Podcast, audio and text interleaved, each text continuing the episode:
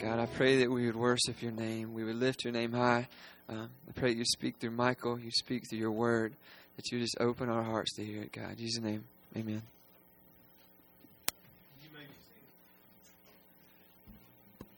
morning again and welcome. Good to see each and every one of you. Glad that uh, you made it out or down or around pieces of ice and snow. But it's a, it's a beautiful morning and it's good to see each and every one of you. Um, our mission statement is that we would glorify God as Christ centered and spiritually vibrant people of biblical integrity. Part of what it means to be Christ centered is that we we really do center everything that we do, should center everything that we do around the person of Christ. One, one of the ways that we do that is participating in the Lord's Supper on a regular basis. And we will do that again this morning. Um, again, if you are uh, believe in the Lord Jesus Christ, we welcome you to participate in the table um, with us. If you have little ones, we trust as parents that you know their heart and their spiritual state uh, and can help monitor them appropriately. One of the things I love uh, about this church as I look out at the people that are sitting out there is the faithfulness of you. One of the ways that's demonstrated is in uh, the marriages and the, the longevity of the marriages that we have in this body. Uh, it's an encouragement uh, to me, and it's encouragement to uh, lots of other people, whether you realize or recognize that or not. Um, and so I'm, I'm thankful. One of the things that, that when people, I talk to people that, that I know from Texas, other places, they tell me about your church. And one of the things that comes up often in those conversations is, that um, we have lots of people that, that have stayed married for a long, long time. Uh, and that's encouraging. And so I uh, just want to thank you and encouraging you, encourage you because uh, marriage is not easy. Uh, it's difficult. And if anybody ever wants to tell you otherwise, those of you who are single, don't let them do that. Um, it's hard, um, but it's worth it. And it brings numerous blessings to our lives. Um, marriage is a wonderful gift of God that we have, and um, so it's one way we demonstrate faithfulness to the world is in the way we treat and care and love for our spouses. And so let me encourage you to do that. We're going to look at faithfulness this morning from Genesis chapter 40. Actually, we're going to start the end of 39. Um, in verse 20 is where we're going to start uh, of 39. So if you want to be turning there, and we are going to, uh, I'm going to look at a little bit of this, then we're going to stop um, and take communion together, and then I'm going to finish talking about the passage, and hopefully that will make sense to you as we as we go along. So I want to start this morning by reading uh, again, we're going to start in Genesis chapter 39, verse 20, and then read through the end of 40 together. So let's look at his word together. Verse 20, Moses writes So Joseph's master took him and put him into the jail, the place where the king's prisoners were confined, and he was there in the jail. But the Lord was with Joseph and extended kindness to him and gave him favor in the sight of the chief jailer. The chief jailer committed to Joseph's charge all the prisoners who were in the jail so that whatever was done there, he was responsible for it. The chief jailer did not supervise anything under Joseph's charge because the Lord was with him, and whatever he did, the Lord made to prosper. Then it came about after these things, the cupbearer and the baker for the king of Egypt offended their lord, the king of Egypt. Pharaoh was furious with these two officials, the chief cupbearer and the chief baker. So he put them in confinement in the house of the captain of the bodyguard in the jail, the same place where Joseph was imprisoned. The captain of the bodyguard put Joseph in charge of them, and he took care of them, and they were in confinement for some time. Then the cupbearer and the baker for the king of Egypt, who were confined in jail, both had a dream the same night, each man with his own dream, and each dream with its own interpretation. When Joseph came to them in the morning and observed them, behold, they were dejected. He asked Pharaoh's officials who were with him in confinement in his master's house, Why are your faces so sad today? Then they said to him, We have had a dream and there is no one to interpret it. Then Joseph said to them, Do not interpretations belong to God? Tell it to me, please. So the chief cupbearer told his dream to Joseph and said to him, In my dream, behold, there was a vine in front of me, and on the vine were three branches. And as it was budding, its blossoms came out, and its clusters produced ripe grapes. Now Pharaoh's cup was in my hand, so I took the grapes and squeezed them into Pharaoh's cup, and I put the cup into Pharaoh's hand. Then Joseph said to him, This is the interpretation of it. The three branches are three days. Within three more days, Pharaoh will lift up your head and restore you to your office. And you will put Pharaoh's cup into his hand according to your former custom when you were his cupbearer. Only keep me in mind when it goes well with you, and please do me a kindness by mentioning me to Pharaoh and get me out of this house. For I was in fact kidnapped from the land of the Hebrews, and even here I have done nothing that they should have put me into the dungeon. When the chief baker saw that he had interpreted favorably, he said to Joseph, I also saw in my dream, and behold, there were three baskets of white bread on my head. And in the top basket there were some of all sorts of baked food for Pharaoh, and the birds were eating them out of the basket on my head. Then Joseph answered and said, This is the interpretation. The three baskets are three days. Within three more days, Pharaoh will lift up your head from you and will hang you on a tree, and the birds will eat your flesh off you. Thus it came about on the third day, which was Pharaoh's birthday, that he made a feast for all his servants. And he lifted up the head of the chief cupbearer and the head of the chief baker among his servants. He restored the chief cupbearer to his office, and he put the cup into Pharaoh's hand. But he hanged the chief baker, just as Joseph had interpreted to them. Yet the chief cupbearer did not remember Joseph, but forgot him. Let's pray. Father, we look at your word, I pray that you would open our hearts and our minds. I pray that you would keep us from distraction, that you would speak to our hearts and our minds and ultimately our wills, God, that we would uh, be faithful and do what you've called us to do. And we ask these things in Christ's name. Amen. One of the things we learn from this passage is that Joseph was faithful in the favor of God. Um, the text states very clearly that God uh, was with Joseph in verse 21, extended kindness to him, and gave him favor. The same thing that happened in Pharaoh's house. He's been removed from Pharaoh's house and put in the jail. It seems possibly on the same property. We'll look at that in a little more detail in a second. Uh, but he was faithful in God's favoring. How do you know he was faithful? Look at verse 22. The chief jailer committed Joseph's charge all the prisoners who were in jail, so that whatever was done there, he was responsible for it. Uh, even though God favored him, and even though God uh, made the chief jailer look on him favorably, Joseph still performed what he was called to do responsibly. He had an assignment.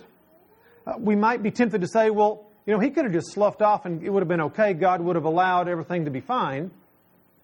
But nonetheless, the text says that he was responsible and he fulfilled the duties that he was called to do. Same thing in verse 23. He wasn't just sitting around twiddling his thumbs. It says, whatever he did, the Lord made to prosper. Joseph took action. Joseph did things.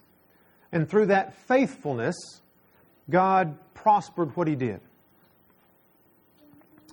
But it wasn't just actions. He wasn't just going through the motions. He was faithful to the people that, that were put into his care. How do we know that? Well, it's easy, for those of you especially who have employees, who have people that work for you, it's easy to give them a task and not be concerned about them, not care about them.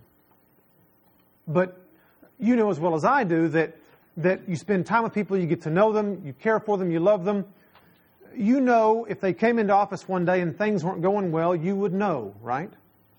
You would understand. If you get to know people, you know when things aren't right. You can tell. And that happened with Joseph. He shows up, these two officials show up, and in verse 7, he asks Pharaoh's officials who were with him in confinement in his master's house, Why are your faces so sad today? It's not just that he had these prisoners and he made sure they got fed and he made sure that they got what they needed he knew enough about them that he knew that they were sad. Faithfulness is not just, I'm going to check all my boxes off. Faithfulness is, I've been given a task and I'm going to do it with excellence. I'm going to do it well.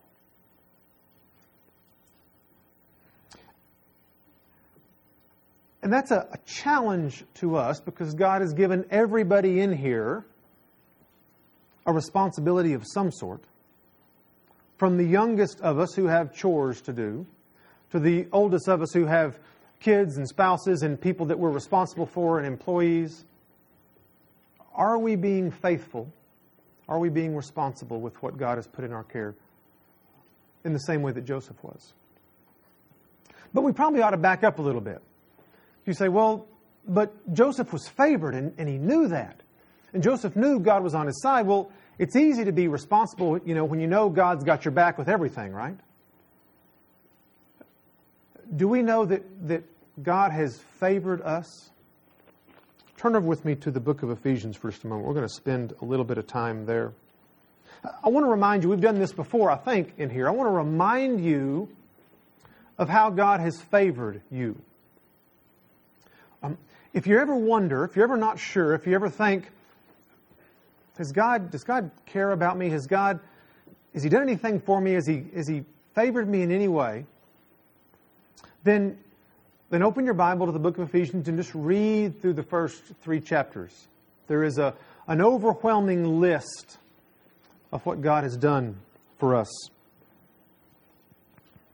Look at verse 4 of chapter 1. He chose us in Him before the foundation of the world. We have been chosen. Look at verse 5. In love, He predestined us to adoption as sons through Jesus Christ to Himself. We've been adopted. We were orphaned and, and loose and on our own and unloved. And He brought us into His family. Verse 6 To the praise of the glory of his grace, uh, same word is in Greek that the Hebrew word favor is that, that Joseph had, which he freely bestowed on us. It was a, favor, grace was a free gift. Verse 7 In him we have redemption through his blood. We've been redeemed. The forgiveness of our trespasses. We've been forgiven. Verse 8 He lavished on us, I'm sorry, in all wisdom and insight, He made known to us the mystery of His will. We've been given an insight that, that for hundreds and thousands of years the people of the Old Testament didn't quite grasp clearly. Some did, we think, but it was a mystery. And you and I, because of the place and the time we live, have been given insight into what God's up to, His big plan.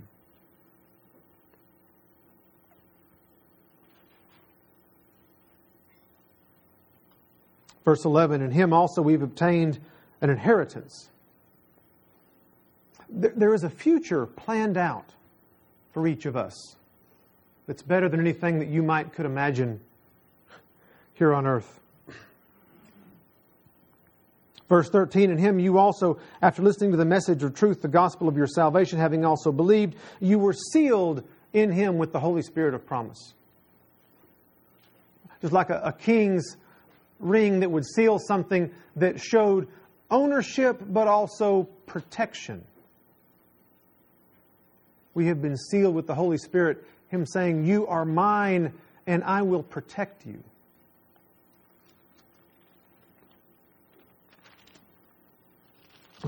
One more in chapter 1, verse 22.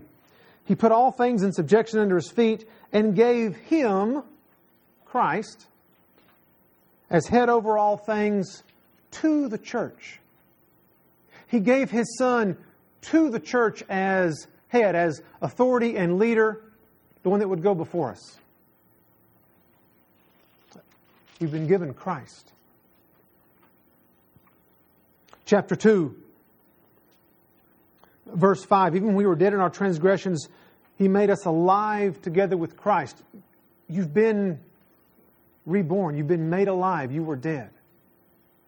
And now you have life. Verse 6 He raised us up with Him and seated us with Him in the heavenly places in Christ. You were earthbound and tied to sin and tied to the ways of this world, and He's raised us up. He's lifted us out of all of that. Verse 8 For by grace you have been saved through faith. You have been saved. We were drowning. We were, as David writes in more than one psalm, sinking in the miry mud, muck, clay. We've been saved. Verse 13. But now in Christ Jesus, you who were formerly far off have been brought near by the blood of Christ. See, before the cross, if you wanted to approach God, you had to approach God through a priest. You really were far off. You couldn't enter into the Holy of Holies. You couldn't even enter into the temple proper. But now, through the blood of Christ, you've been brought near. As the writer of Hebrews says, we can approach the throne of grace with confidence. Verse 14, He Himself is our peace. We've been given peace. The end of verse 14, He made both groups into one and broke down the barrier of the dividing wall. See, the, the problem was not that we just couldn't go in the temple as, as Gentiles, which I think everybody in here is. You couldn't even get that close. There was a, there was a barrier in the way. you were really far off. That's been broken down.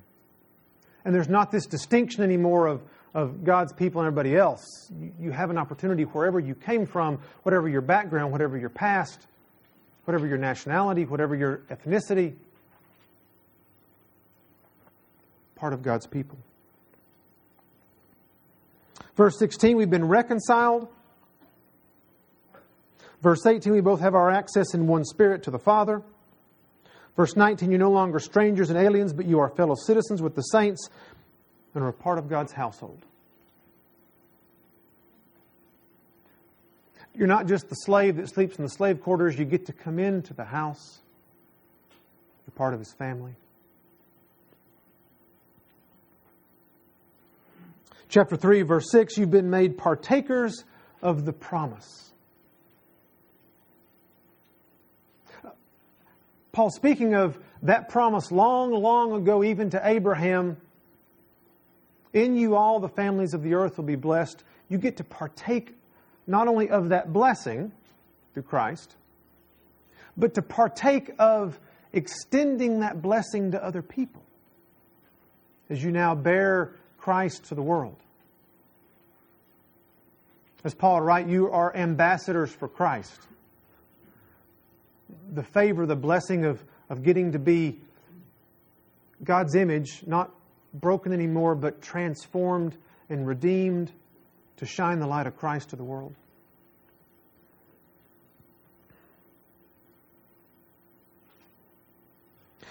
And what's interesting is Paul bookmarks all of those things between two other things. We could go back to chapter 1 in verse 3, and he says, Blessed be the God and Father of our Lord Jesus Christ, who has blessed us with every spiritual blessing in the heavenly places. Then he lists 16 or 17 or 18 or 20 of them. And in case that wasn't enough, in case you're thinking, yeah, but, what about? He ends that section by saying, Now to him who is able to do far more abundantly beyond all that we ask or think. Right, if that list is not enough, remember you've been blessed with every spiritual blessing in the heavenly places. And if you can't if you can't wrap your mind around around that, that's okay because he's done more than we can ask or think. Far more abundantly than we can ask or think whatever your wildest imaginations are of the goodness of God, He's better than that.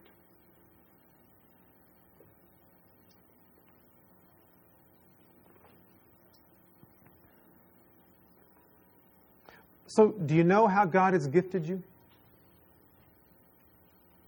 These ways, for sure, but what's interesting is He's also gifted us with specific things, specific spiritual gifts the Bible calls. And what's interesting is both in Romans and in Ephesians, Paul relates those spiritual gifts, things like serving and teaching and helps and administration, things like that. He links those with the word grace, the word favor, the same thing that God granted to Joseph. So, do you know your spiritual gift? Do you know how God has specifically wired you to serve the body of Christ? Now, there are things you can buy and take spiritual gift inventories. What I've found that works better is, is that you take a step of faith and you do something. and, and you see if that works. And then you get people in your life to, to honestly evaluate did I do a good job of that? And, and get people to give you input and say, you know, that may not be the best thing, but what about this? And you, you keep trying things, you keep doing things until you find what clicks, what you enjoy, what people say you're good at, and then be faithful doing those things.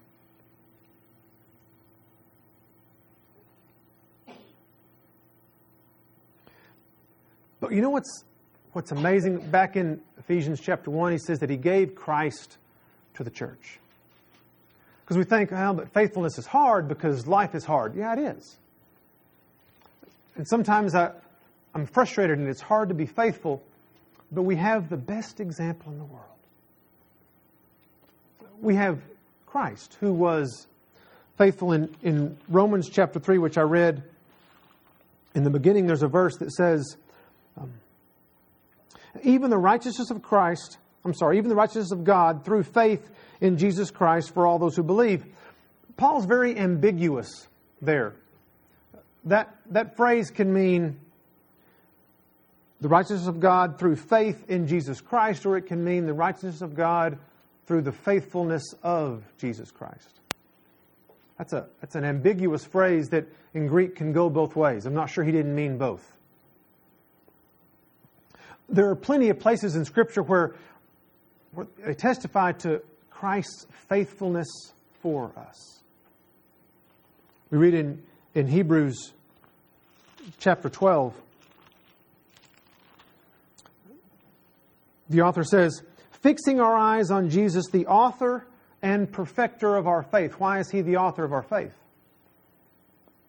He's the beginning of our faith. He's the one that demonstrated what faithfulness looked like.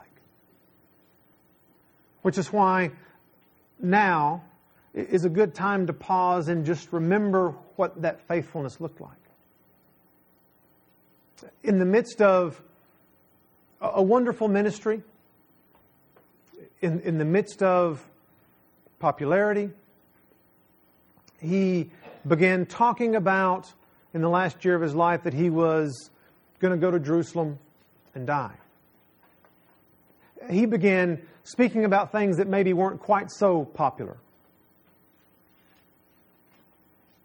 He began doing things that turned even some of his own disciples against him, thinking that, that Messiah meant overthrow of Rome, but Messiah really meant overthrow of something more serious, something more deadly, overthrow of sin. And he was faithful to the point of death, even death on a cross. And so we want to pause before we move on to some specific application of what faithfulness looks like and, and why we want to be faithful to just remember God's faithfulness as we partake of the bread and the fruit of the vine. We need to remember, we need to be reminded that we have a God who is faithful, that He made a promise and He always keeps His promises. As we've seen through Abraham and Isaac in Jacob, despite the fact that they're a bunch of numbskulls. God is faithful, and He continued to be faithful century after century until the time of Christ. And then He died for us. So, would you take just a moment where you are? Would you spend time with God? Would you remember and rejoice in and revel in His faithfulness? At the same time, I'm asking God to reveal in your heart places where you're not faithful. Confess those to Him. Receive the forgiveness that is freely available through the blood of Christ. And then in a moment we will uh, partake together. Would you pray? So, why? Why, why do we. Okay, we're told to be faithful. But, but ultimately, why should we do that? Well, it, it leads to opportunities when we're faithful. You see, we talked a couple weeks ago that, that it seems that Potiphar probably knew what was up. That There's an idea that, that Potiphar knew that Joseph was right and his wife was the one that was wrong. Because instead of killing him, he assigned him to prison. And it seems that prison was in the same place where Potiphar lived. Because what we find is when these two important officials of Pharaoh, the cupbearer and the baker, people that would need to have double background checks and CIA clearance because they handled his food, when they were accused of doing wrong, they were turned over, the text says, to the captain of the bodyguard, which is the same word that's used of Pharaoh in chapter 38. I'm 39. And it talks of Joseph being in his master's house now instead of the prison. So it seems that Pharaoh now has found a way to get Joseph back, back into the house. Still, still a prisoner, still in charge of other prisoners. But it seems these two important officials weren't just thrown in the dungeon like Joseph, but were somehow, whether it's a, a house connected, but it seems that Potiphar is now back in charge of Joseph. His faithfulness has given him opportunity to sort of rise in the ranks.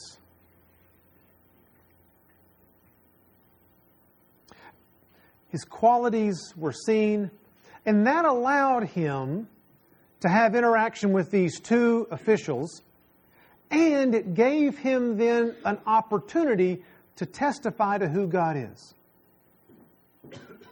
Usually, prisoners don't have a lot of opportunity to testify to someone higher up, but they had this dream. Joseph had been faithful.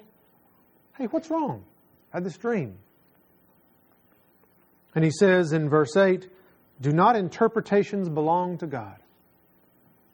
I can't help you, but my God can. Tell me your dream. Right? They were, they were out of the palace. They were away from the people the magicians that could interpret these dreams, and so they were stuck and they were dejected. I've had this dream. I know it's, it means something. Joseph said, Well, God takes care of those things. Tell me.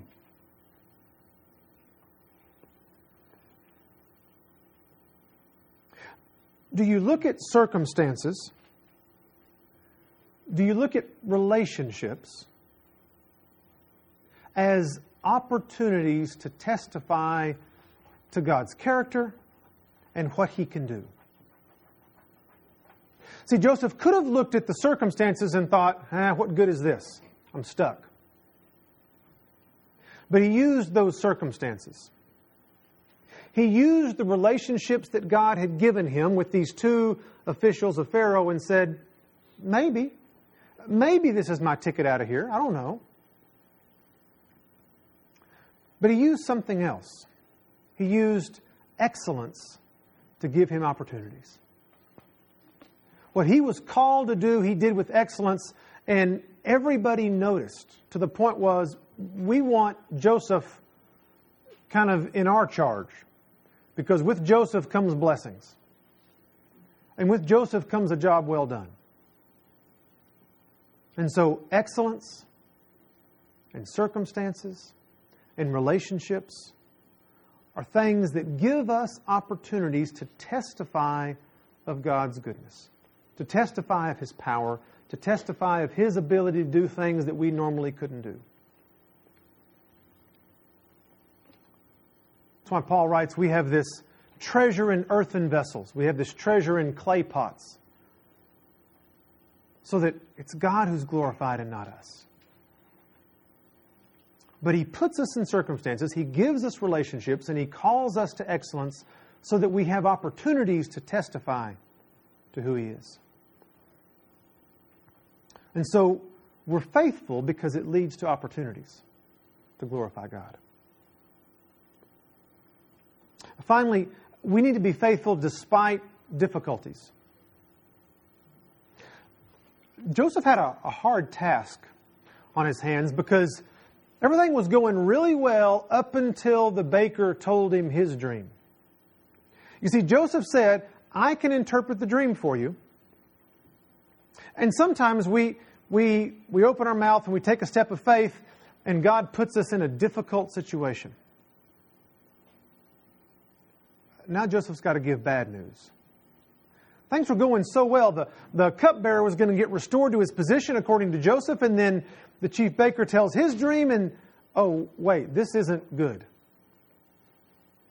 Uh, in three days, you're going to be hung on a tree. Your life's going to be taken. And yet, Joseph opened his mouth and spoke, God can do this. And he didn't withdraw from a hard and a painful job that he had to do. He said, I can, I can tell you what it says, or God can tell you what it says through me. And even though that wasn't the most enjoyable task, he was faithful in that task. A second, he was faithful even when he was ignored. Right? Verse 23 Yet the chief cupbearer did not remember Joseph, but forgot him. And we learn in, in 41 that two years passed. And yet, when, and we'll read next time, when Pharaoh had a dream, the chief cupbearer remembered, oh, yeah, there was this guy in prison, send for him. And, you know, he could have at that point in time neglected responsibility, but there's nothing in the text that says there was any hesitancy. There's still this guy, he's still there, he's still being faithful. Bad reports hadn't come about, he hadn't slacked off to the point where they said, let's get rid of him. So even though he was ignored, even though he was forgotten, it seems that Joseph remained faithful. Finally, he was faithful without any guarantee of success. Nobody promised him anything. Right? They didn't make this deal before he interpreted the dreams. I'll tell you the dream if you'll get me out. Now, afterward, he said, Hey, remember me now that I've done this, but there was no bargain made beforehand. I'll only tell you if you'll promise to do for me. He testified to God's goodness, he testified to God's power without any guarantee that it would result in anything positive for him. And that's what faithful that's the core of faithfulness. We're faithful not for what we can get out of it. We're faithful because we've been called to be faithful. We're faithful because the goal is to glorify God. And, and as we read through this story, we realize things don't go the way that we think they're going to go sometimes. In fact, for long stretches of time, things don't go the way we think they're going to go. Joseph was either a servant of Potiphar or in jail for over a decade. That's a long time to wonder what God's up to, isn't it? But he remained faithful.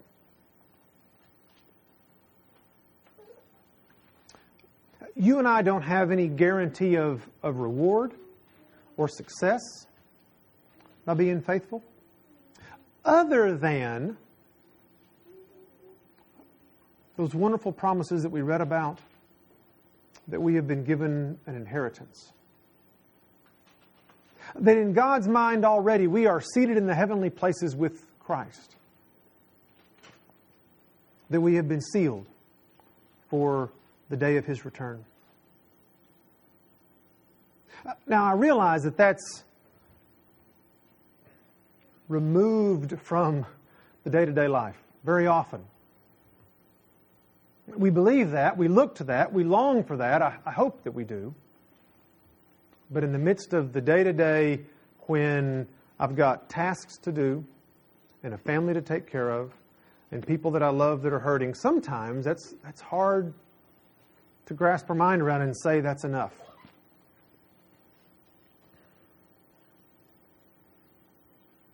So, my encouragement to you is, is as you spend time in this book, that the utter faithfulness of God over and over and over and over and over again will remind you that His promises to you are true. And that the best promises that you have been forgiven and redeemed apply today.